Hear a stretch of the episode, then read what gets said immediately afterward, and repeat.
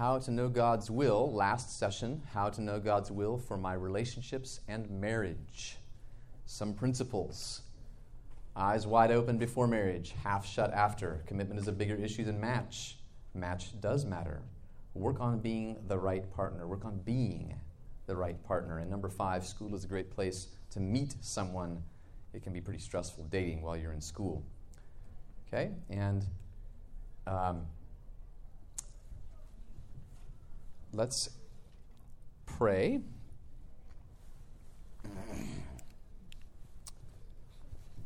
to start our session. Father, thank you so much that we can spend time together at iShare, learning, worshiping, listening to your word, gaining things that will help us in October and February and a- April and all throughout the year. So please be with us. Help us to understand and to apply your word to our lives. We humble ourselves before you. We acknowledge our need of you uh, to understand the Bible properly. In Jesus' name I pray. Amen. Are you feeling indecisive? Have you ever been indecisive or felt indecisive? My wife says that she married me because I'm decisive. She's not here. I don't see her. She's somewhere. I've been using my wife as an illustration for the last two sessions.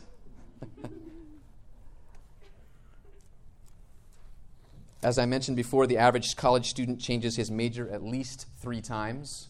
80% of all college students change their major at least once. If you have done that, you are normal.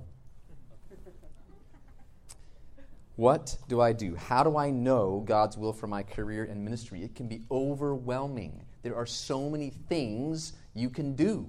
And after John Bradshaw's, Pastor John Bradshaw's message this morning, do you see what you're going to do in a little different light? I hope so. That was such a blessing.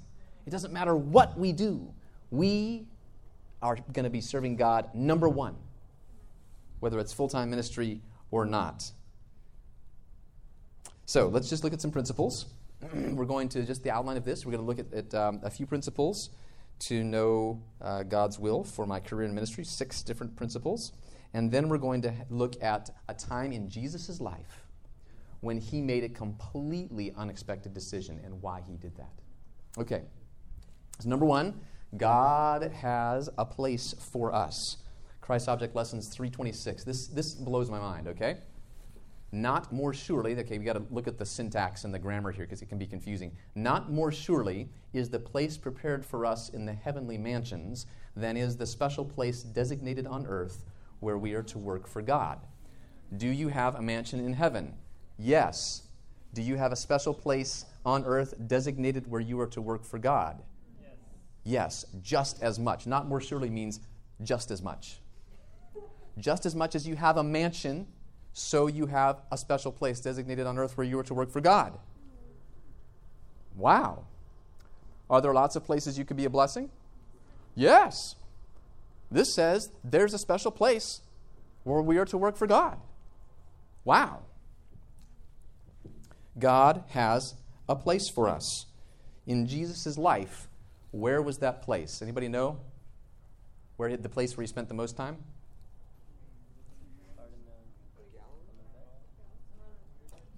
Where did Jesus spend most of his life? Did, was Jesus following God's will? He spent most of his life in the carpenter shop. That's where he spent most of his place. That was the special place designated on earth where he was to work for God. He was at home for 89.5% of his life. I just did the math before this session. 89.5% of his life, he was at home, working as a carpenter, being a boy, and growing up, and learning to carry responsibilities and doing chores. life is made up of stuff like washing dishes. That's what Jesus did. That was the special place on earth designated where he was to work for God. 89, only three and a half years did he have his super powerful public ministry. Education, page 267. He who came from heaven to be our example spent nearly 30 years of his life in common mechanical labor. Amazing. So God has a place for us. Let's go to number two. God given talents and abilities point in the direction of our career and ministry. Turn in your Bibles, please, to 1 Peter.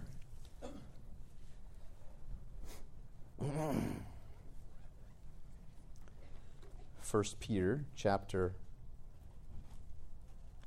4. 1 Peter chapter 4 verse 10. As each one has received a gift, even so minister it to one another as good stewards of the manifold grace of God. Look carefully at that verse. As each one has received a gift, so minister it to one another as good stewards of the manifold grace of God. So if I have received eight units of gift X, I'm supposed to minister what? Eight units of gift X, right? Is that what this says? So as you've received a gift, even so minister also the same. So if you have been given a beautiful singing voice, try to max it out. Right? Use, use all as many of your gifts as you can for ministry. Let's look at the next verse. If anyone speaks, let him speak as of the oracles of God. If anyone ministers, let him do it with the ability which God supplies, that in all things God may be glorified through Jesus Christ. So, so again, if I've received, if I've received a gift, it needs to be put into practice. I see this all the time with young people. They have gifts, they have abilities, but for whatever reason, the clutch is not left out. Anybody here drive stick? If you can drive stick, raise your hand. Ah, it's not bad. Okay, so you know if you've got the clutch pushed in, you just you're just hitting the gas and nothing happens. When you let that clutch out, it engages and stuff happens. So that's the, that's the concept. So you've been given gifts, but but in order to get them to actually in play in ministry, that's the, that's the challenge. So this is what the Bible has, teaches right here: is that if you've received a gift, use it. Use it. God given talents and abilities point in the direction of our career and ministry. When I was in school, I remember I walked off into the woods one day. It was Sunday afternoon, and I said, Lord, I don't know what I'm going to do. What do you want for my life? Um, what should I do? I don't know. What's your will for my career? What's your will for my life? What's your will for my ministry? What's your will? I want to know God's will. You know, one of those frustrating talks with the Lord and I was studying my Bible and I, I came across this verse and I meditated on this verse, 1 Peter 4, verses 10 and 11. I meditated on this. I remember being in the woods with leaves and deciduous trees. And I remember meditating on this verse and it became so real to me that I should make sure I use all my gifts as much as I can for the Lord. And that had a really a, a deep effect on me. So I walked back to campus where I was going to school and it was a week of prayer that night and it was the opening night, the opening meeting, first night. Pastor uh, Willard Santee. Everybody knows him. And he got up and he started preaching, and you know what his verse was? 1 Peter chapter 4, verses 10 and 11. And I about got, jumped out of my seat. And he preached on this very same concept that I had just came, come across in the Bible praying. It had a deep impact on me. So, God given talents and abilities point in the direction of our career and ministry. Let's look at Education 233, the natural aptitudes indicate the direction of the life work. Do you have a natural aptitude for something? Now, this can be abused if you have a natural aptitude for robbing banks. It doesn't mean it should be your life work, okay? Okay, so uh, uh this is not a, a catch all statement, but generally speaking, the natural aptitudes do indicate the direction of the life work. And um, don't forget, though, don't forget, that doesn't mean that it has to be an exact fit, okay?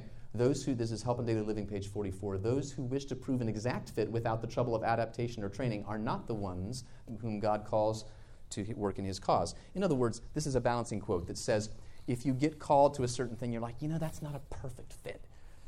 It doesn't mean it's not necessarily, you know, there's some, there's, there are many things in all of our jobs, those of us who are in ministry, that are not a perfect fit. There are some things in my job, it's not natural. I have people around me who take care of stuff that I'm not good at. Okay? So that, that, th- there still is some adaptation that is called for. Let's go on to number three. this is an important one. Number three self development is a top priority. Sons and daughters of God, 313. Our first duty, our what? Number one, our first duty toward God and our first duty toward our fellow beings is that of self development. Every faculty with which the Creator has endowed us should be cultivated to the highest degree of perfection, that we may make a lot of money. Oh, wait a minute, that's not what that says. That we may be able to do the greatest amount of good of which we are capable. You see that? Self development. Are you developing yourself? Are you placing yourself in situations where you can be educated and mentored? When I was uh, younger, I was struggling with the decision as to whether I should go back to school or if I should take another year out of school. I'd already taken one year out of school. It was a very pro- productive and profitable year.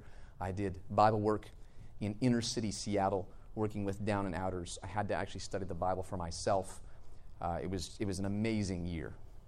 I had to study the Bible with someone about the Sabbath, and I said, wait a minute, do I even believe in the Sabbath? I've been raised, I'm a fifth generation, fifth generation Seventh day Adventist. My children are now sixth generation. My, their great, their great, great, great grandfather was a conference president, blah, blah, blah. But wait a minute, do I believe this stuff? So when I had to study the Bible with someone else, I had to come face to face with whether or not I believed it. So I studied my Bible like a madman. It was a great year. Came out of that year, went back to school, and then at the end of that year, I thought, oh no, should I do this? Should I, should I go and finish my last year of, of college?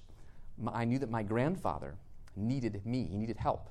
Should I go and be with my grandfather, who was struggling physically and otherwise? And as I prayed about it, I had a wise mentor quote this quote to me My first duty to my grandfather was that of self development. And looking back, it was a great decision that I made to go and finish my senior year on, at that year, at that point. First duty to God and man is that of self development. Number four, be patient. Be patient. Lots of young people want answers, and they want answers now. What does my future hold? You know, it's very interesting that God often he waits to give us answers to the last minute often. Have you experienced that? Why does he do that?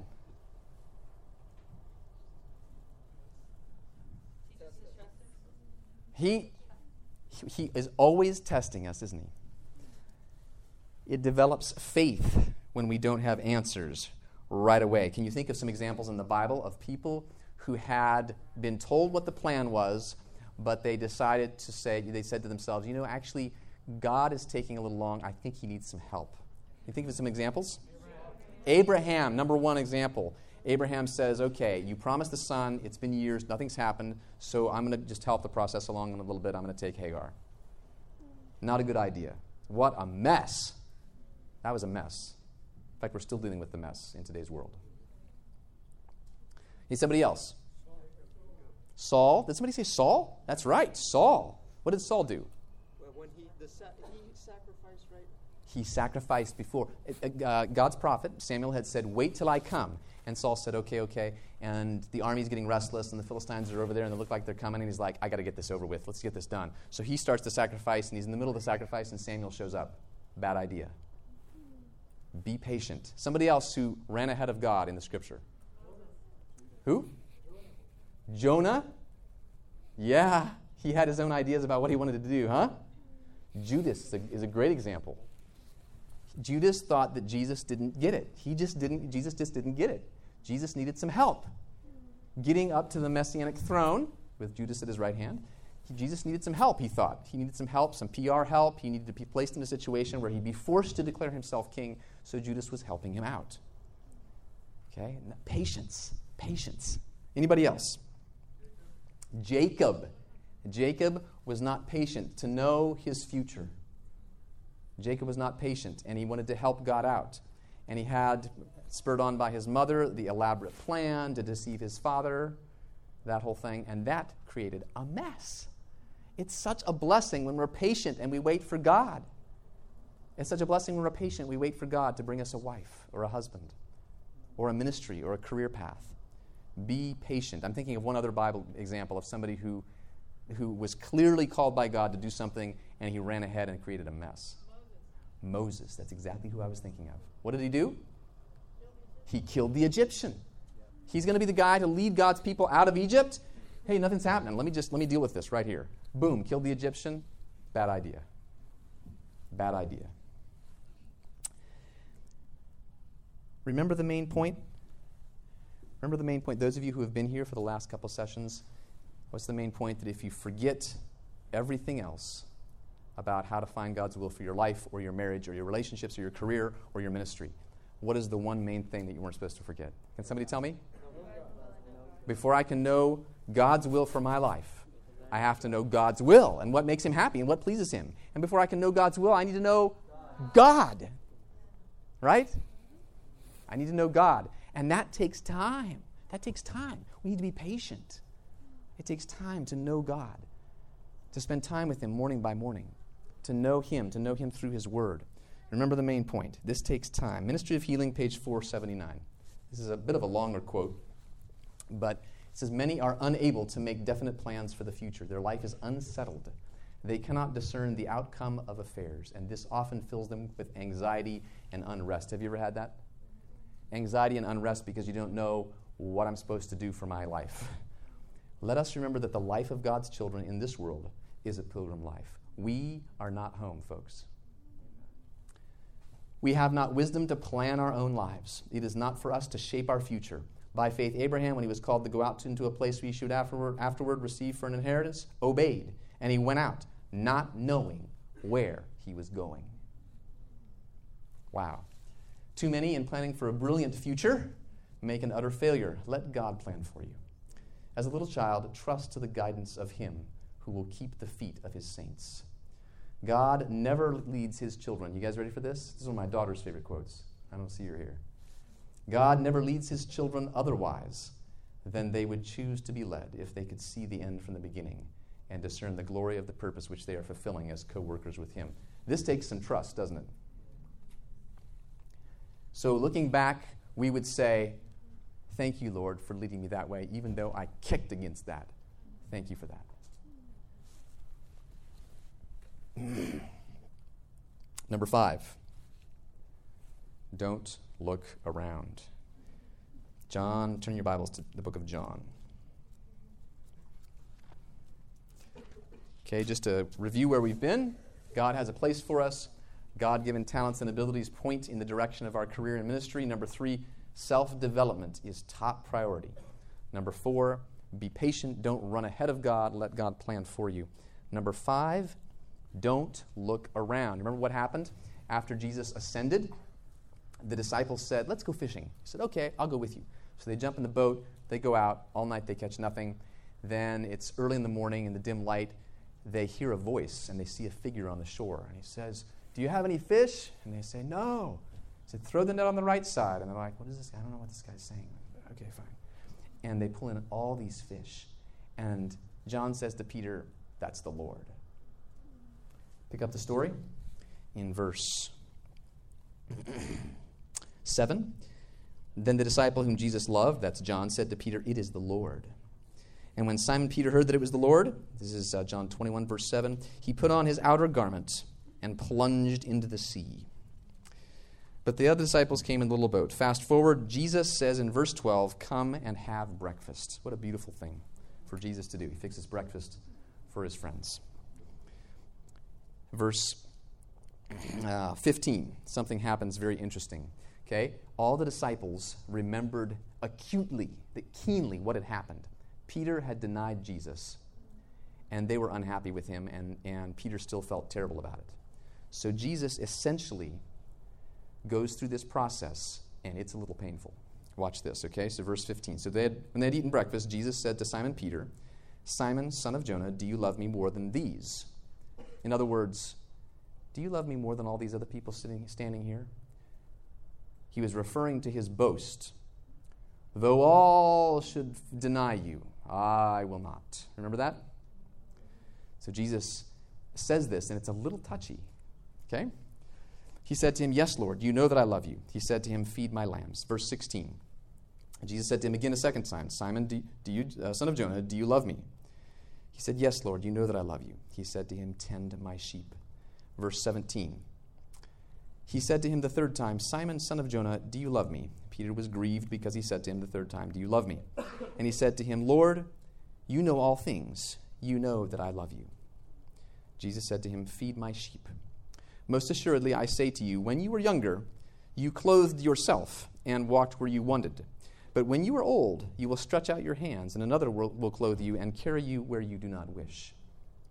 This he spoke, signifying by what death he would glorify God. And when he had spoken this, he said to him, Follow me. So here Jesus reinstates Peter, even though it's a little painful, kind of like re breaking a broken arm. He reinstates Peter into the disciples. And the disciples then uh, are watching all this happening. Something interesting then happens in verse 20, which I find a fascinating piece of scripture. So Peter gets up and starts following Jesus. Okay, so here's Jesus. He's walking this direction. Peter's following Jesus, walking. And then Peter does something that he did at a different time as well, which we'll talk about in a second. Verse 20 Then Peter, turning around, saw the disciple whom Jesus loved, that is John, following, who also had leaned on his breast at supper and said, Lord, who's the one who betrays you? Verse 21 Peter, seeing him, said to Jesus, But Lord, what about this man? What about this man? Jesus said to him, If I will that he remain till I come, what is that to you? You follow me. When was the other time that Peter got in trouble because he stopped looking at Jesus and looked around? Walking on the water. Everything was fine. He was looking at Jesus. But when he looked back at his friends and then he looked at the waves, there was trouble. Remember that? Same thing happens here. Okay? Peter is following Jesus. He's feeling pretty humble. But then he turns around and he sees John. He says, But what about that guy? What about that guy? What are you going to have him do? I'm supposed to follow you, and da da da. What about him? And Jesus' response is so beautiful. What is that to you? That's none of your business. That's none of your business. You follow me. If I will that he da da da da da da da, if I will that he do this, if I will that he have this ministry, if I will that he uh, gets chosen as the leader of the such and such, what is that to you? You do what you're told. And you'll be happier because of it. Very important principle. Don't look around. Have you ever been tempted for that? Some people are, have callings that appear to be just amazing. I mean, wouldn't it be cool to be you know, David Asscherick or something. I mean, it'd just be cool, wouldn't it? Well, you don't know, folks. There are difficulties and trials and temptations in every calling. So the, the story is told of if all of us in the world were in a gigantic circle and we could take all our tr- troubles and put them in a large garbage bag. We could go into the center of the circle, drop them, and pick up another one. We'd go back, open it up, and say, Oh, give me what I just got rid of. I don't want this right? Our own troubles are not as bad as you think when you think about what other people have. Don't look around. Don't look around. You follow me. We are unprofitable servants. What is that to you? You follow me. Let's go to number six. Number six may be one of the most important steps. If it's not the most important, it may be the most practical step. If you want practical advice in this seminar, this is it. Do the next thing. Do the next thing. If you're sitting at home wondering what to do, and you're in college, and you don't know, Lord, what is your will for my life? What is your will for my career and my ministry? And you're two assignments behind in chemistry, what do you need to do? You need to do your chemistry assignments. Do the next thing. Very important principle. This may sound undramatic, but it is really true. Remember what happened when Elisha the prophet, that prophet was a powerful prophet. Wow. But remember what he was doing when he was called? He was plowing. He was plowing. He was with the 12th yoke of oxen.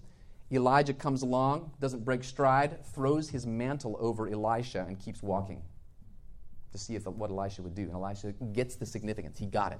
He's like, whoa, that was Elijah.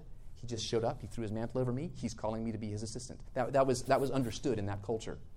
So he comes and he goes, runs after Elijah and says, Yeah, yes, yes. Just let me go say goodbye to my family and we're good.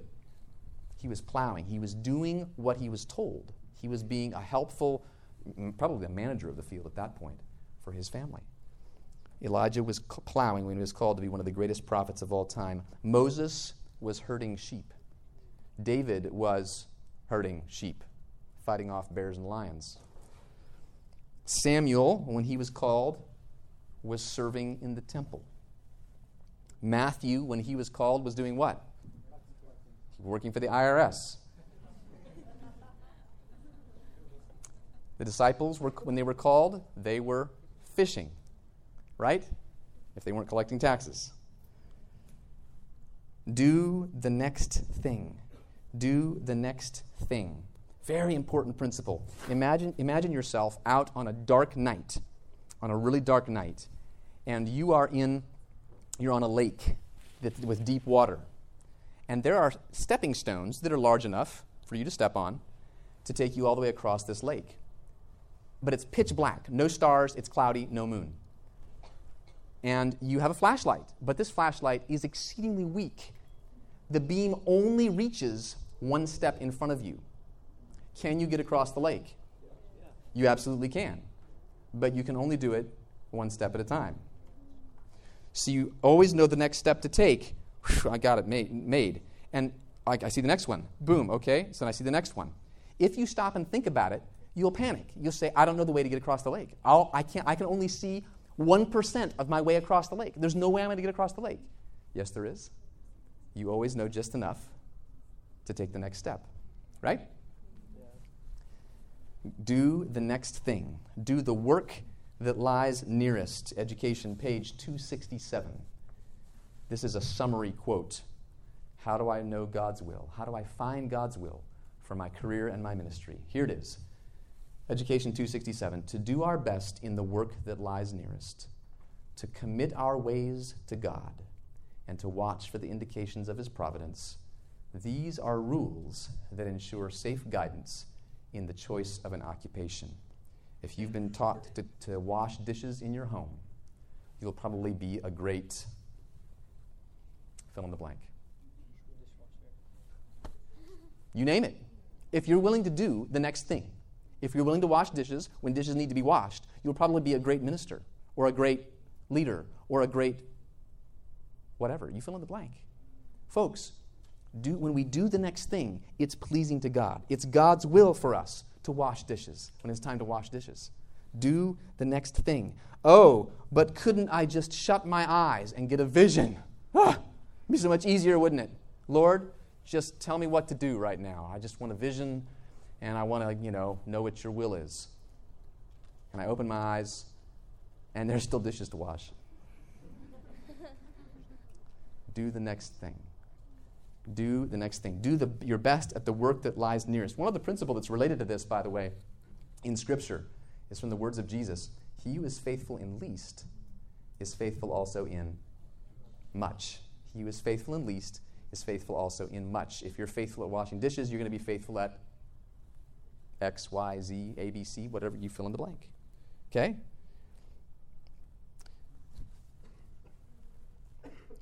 Let's transition now to Mark chapter 1. Mark chapter 1. I'm just going to review these six steps here. God has a place for us. God given talents and abilities point in the direction of our career and ministry. Self development is top priority. Be patient. Don't look around, otherwise, it's trouble. And number six, do the next thing. Do the next thing.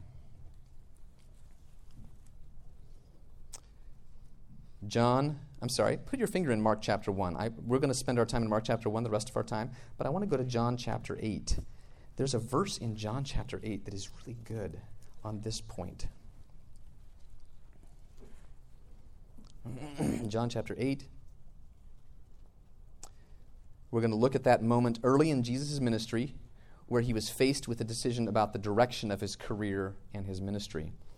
John chapter 8, verse 29. First, though, it says, this is the words of Jesus, and he who sent me is with me. The Father has not left me alone, for I always do those things that please him. Is that beautiful? Jesus always did the will of God. He followed the will of God for his career, for his ministry, for all of his relationships with people. He, oh, he followed the Father's will for his life. The Father has not left me alone, for I always do those things that please him. Encouraging verse. Now, Mark chapter 1. Jesus came upon the scene in Galilee uh, with uh, drama, actually. He showed up and he started healing and casting out demons and doing amazing things. Um, look at verse 30. It says, well, let's start in verse 29. As soon as they had come out of the synagogue, this is the synagogue in Capernaum. Uh, sorry, back at verse 21. They went into Capernaum, and immediately on the synagogue, uh, on the Sabbath, he, he entered the synagogue and taught. Okay? Verse 28, his fame spread throughout the region of Galilee. Verse 29, when they left the synagogue, they entered the house of Simon and Andrew with James and John. Okay, so they have a, a, a base house, a, ba- a ministry base in Capernaum. Verse 30, Simon's wife's mother lay sick with a fever. They told him he came and healed her. Verse 32, we pick up the story. At evening, when the sun had set, right? People uh, knew that they kind of weren't supposed to be healed on Sabbath, and so as soon as the Sabbath is over, everybody rushed in so they could be healed. Verse 32 At evening, when the sun had set, they brought to him all who were sick and those who were demon possessed. And the whole city was gathered together at the door. The whole city. This place was packed, plus, plus, plus. The place is jammed. Then he healed many who were sick with various diseases and cast out many demons. And he did not allow the demons to speak because they knew him. Wow killer ministry. I mean, this is some killer ministry. We're talking about a receptive town, majorly receptive town. The whole city shows up. We're talking about out of batting 100, we've got 100. I mean, everybody's here. 10 out of 10. Massive success. So there's this progression of events in the town of Capernaum drama in Capernaum, success in Capernaum. What does Jesus do? The next verse, verse 35. Now, in the morning, having risen a long while before daylight, he went out and departed to a solitary place, and there he prayed. And Simon and those who were with him searched for him. When they found him, they said to him, Everyone's looking for you. But he said to them, Let us go into the next towns, that I may preach there also, because for this purpose I have come forth and he was preaching in their synagogues throughout all Galilee and casting out demons. Okay, several things here. Let's, let's, let's, let's look at this carefully. Okay, what did Jesus do? When, when did Jesus go and pray? Really early, a long while before daylight. Okay, so daylight over there is 6 a.m., so probably like 3 or 4 a.m. Jesus takes off. And he departed. Now, how far did he go? How far out, do you suppose? Well, it doesn't say exactly, but it says that everybody was looking for him, right? And then after a bit of searching, they found him. So he went out, but he didn't go so far that he couldn't be found because they did find him eventually. Okay? So maybe he went a mile out or something. Okay? So he went out. He went out to a solitary place. Why did he go to a solitary place? Because he didn't want to be interrupted, right? He couldn't get solitary time. He knew that they'd be at him immediately. So he, he, he got up, he stopped sleeping. If anybody here has a problem stopping sleeping, read about Jesus. He stopped sleeping. He got up and he went and prayed and talked to his father. Now, uh, if you've ever seen a celebrity with cameramen following, paparazzi they call them, that was Jesus. Super celebrity status. The photographers were chasing him around. They were looking for him. They couldn't find him. Ah, we found you. Everybody's looking for you. Okay? So he escaped he escaped the, the interruptions. He escaped the paparazzi. Okay, he escaped the, the crowd. If you had if you had celebrity if you had celebrity status, would you try to escape it? Okay, so his privacy was invaded. Can you imagine Jesus is praying there? They found him. His privacy was invaded.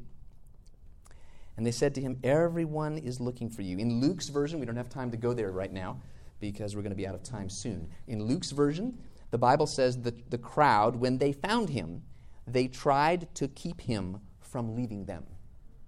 They tried to keep him from leaving them. So here are these people saying, No, no, stay, stay. I know what you need to do, Jesus. You need to stay here. Okay, so they're trying to say, You've got to stay here and minister. So people, humans with limited vision, tried to control Jesus' movements. But Jesus would not permit this. He was controlled by a higher source. This reminds me that, um, of when Jesus uh, said to Peter, uh, said to the disciples, the Son of Man is going to be betrayed into the hands of men, and he's going to be crucified, and he'll rise the third day. And Peter took him aside, and the Bible says he rebuked him. Remember that? You Ever tried to rebuke God? It's not a good idea. What was he thinking? You know, you know what the Bible says, actually? The Bible says that Jesus turned, he was looking at Peter.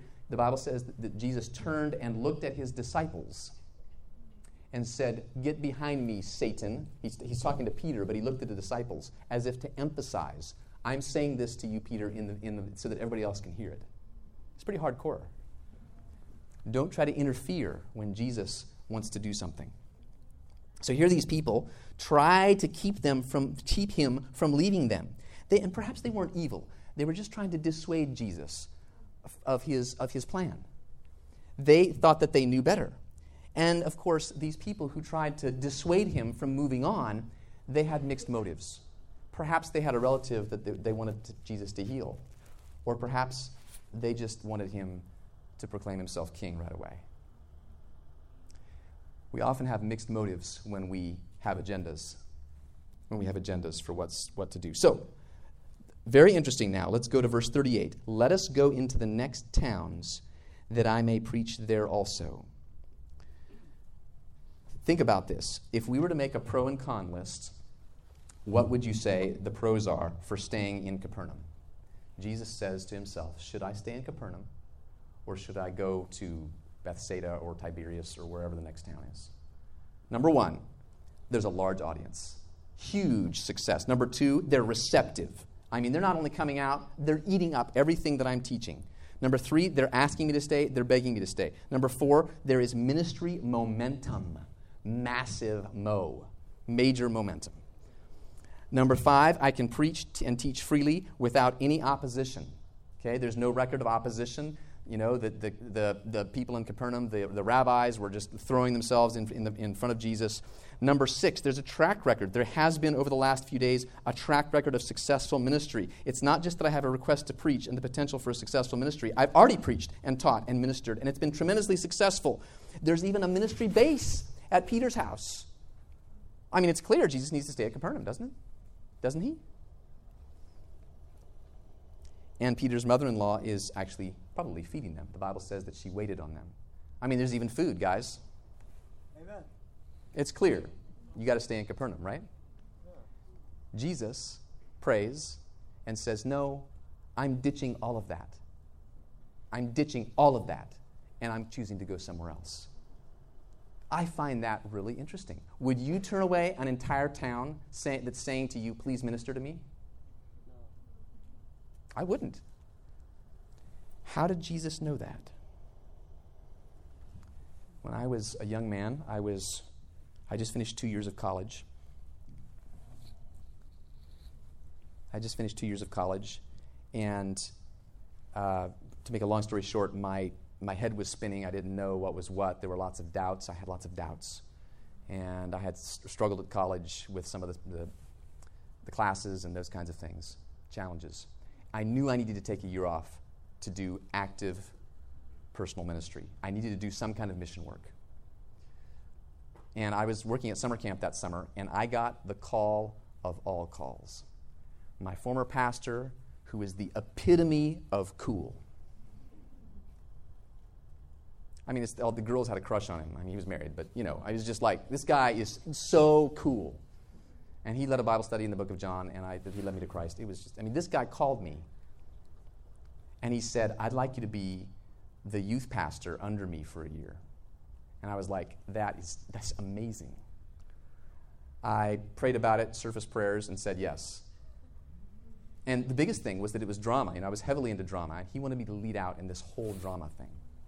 It was, a, it was a large academy. And I told him yes, and I was miserable. I hadn't really prayed. I was working security at camp meeting, and I remember I was operating this gate, and you know, it's, it's kind of mindless work. It was kind of fun. But I would open this gate as a fire lane when security vehicles would come through or whatever. And I remember I was manning this gate, and this young man comes up to me. He's now the international director for Adventist Frontier Missions. And he came up to me, really nice, super nice guy. Just, I mean, he's friends, he has no enemies. This guy's super nice. He comes up to me and he says, Hey, Bill, you ought to join our Bible work team next year. And I was like, and in my head, I was like, no. That's exactly what I don't want to do. Those people were a little weird. I just had this, oh, it was just, oh, I didn't want to do this. And so I was courteous to him or whatever, and I just couldn't get it out of my mind. And I had this amazing, cool job over here. And then I had this other thing over here. And it was just pain and agony for days. And we're getting up early one morning. I got up at 4 a.m. Took off way out into the clear cut. They had, this is in Washington State, and the lumber company had come, come through and cut all the trees down in the forest past a certain pro- property line. I walked, hiked all the way out there, got right to the edge of the clear cut, sat there in the, in the semi darkness and watched the sun rise on Mount Rainier. And I said with tears, I said, Okay, Lord, I know you've been calling me to do this. I give up. And I went and I called that pastor back. And he was not happy. But I had unloaded a burden because I knew what God wanted me to do. When I went to this Bible work group a few weeks later, I landed. The guy picked me up at the airport. He had a Desire of Ages. He was waving. He, would never met me. And he's like, Bill, Bill. And He's waving a Desire of Ages. We connected that way. And on the way down, we had an hour drive. On the way down to our place where we're staying, all he wanted to do was talk about Jesus.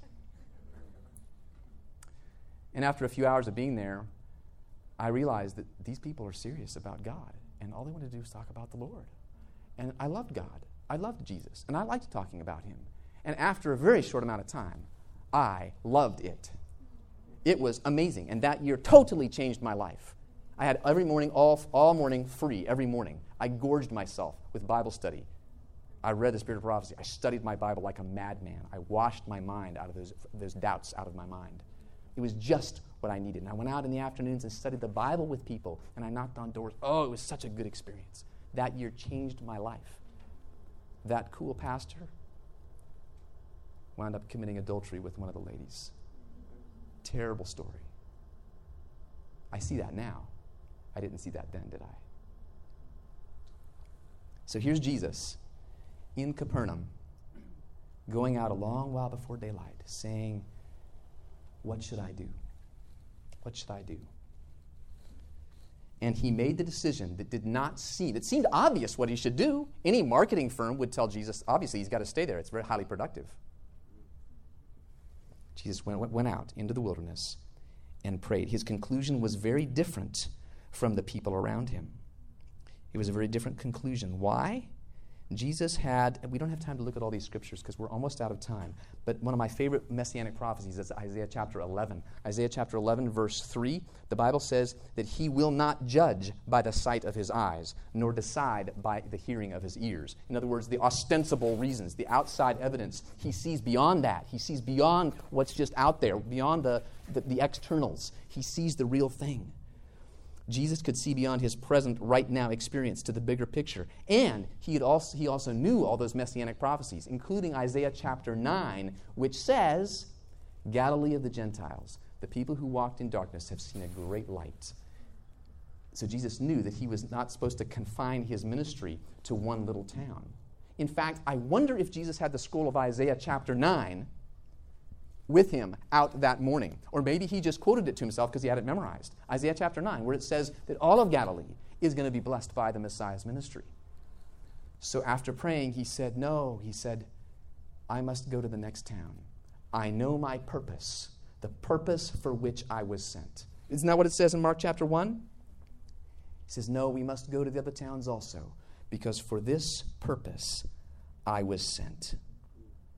That is the reason Jesus gave for his decision, which seemed like it was way out, seemed like it was crazy, seemed like it wasn't appropriate, seemed like it didn't fit. Jesus knew his purpose. Do you know your purpose? Do you know your purpose? How do I know my purpose? The same way, right? Revelation chapter 14, I saw another angel flying in the midst of heaven. Jesus went out, the book of Mark says he went out to all the places around Galilee. I want us to look at one more verse, which to me is conclusive. Jesus knew something that the disciples and the rest of them didn't. and I need to find where it is. I have it in my notes because it's not a common verse. I don't find it in my notes. I want to say it's Luke chapter 10.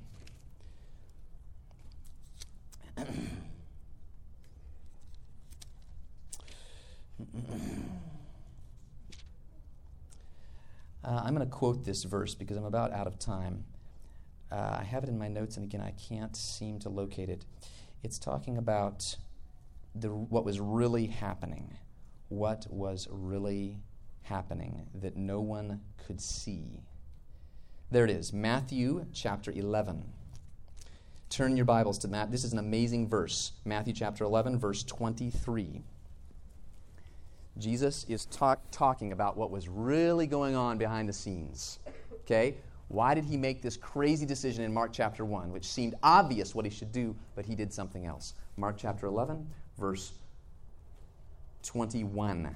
11, verse 21. Matthew, did I say Mark? Matthew chapter 11, verse 21. Woe to you, Chorazin! Woe to you, Bethsaida! For if the mighty works were, which were done in you had been done in Tyre and Sidon, they would have repented long ago in sackcloth and ashes. But I say to you, it will be more tolerable for Tyre and Sidon in the day of judgment than for you. And you, Capernaum, who are exalted to heaven, will be brought down to Hades. For if the mighty works which were done in you had been done in Sodom, it would have remained to this day. Whoa! So Capernaum really wasn't that receptive. It just looked like it. See, God knows stuff we don't know. Do you see that? It looked like Capernaum was receptive. They probably just wanted the Messiah to kill the Romans. That's probably all they were interested in. Sodom would have repented, Jesus says, if those same miracles had been done in Sodom. So it looked like that's what Jesus should do. But in fact, that wasn't the case. I have one more Ellen White quote to share with you, and then we're done. Know your purpose. Know your purpose. Jesus says, I must go to the other cities also, because for this reason, this purpose, I was sent. Education 267. Now, this is something you don't need to pray about. You don't need to pray about this. Okay? Uh, that's not it. Education 262. Thank you. 262. Success in any line demands a definite aim. He would achieve true success in life must keep steadily in view the aim worthy of his endeavor. Such an aim is set before the youth of today.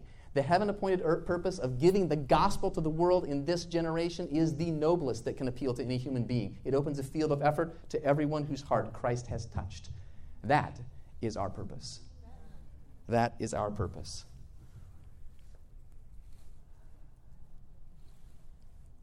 We don't need to pray about that one. I challenge you folks to adopt this aim.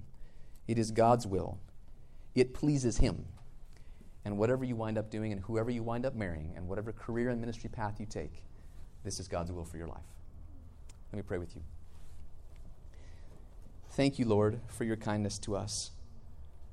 And thank you for all the, the stories in Scripture which talk about how you lead us and guide us, how you led sinful men, and how those guys ran ahead of you and created problems. And how merciful you are, how patient you are with us when we do the same. Thank you for that. But I ask now that those of us, those in the hearing, within the hearing of my voice, will indeed commit to following your will, whatever that costs. Bless them and give them joy in the process. Give them, give them um, hearts that are satisfied with you. Bless us now as we go to these baptisms. Thank you for the people who are getting baptized. Praise your name for them. And so be with us now the rest of this evening. In the name of Jesus, I ask it. This media was brought to you by Audioverse, a website dedicated to spreading God's Word through free sermon audio and much more. If you would like to know more about Audioverse, or if you would like to listen to more sermons, please visit www.audioverse.org.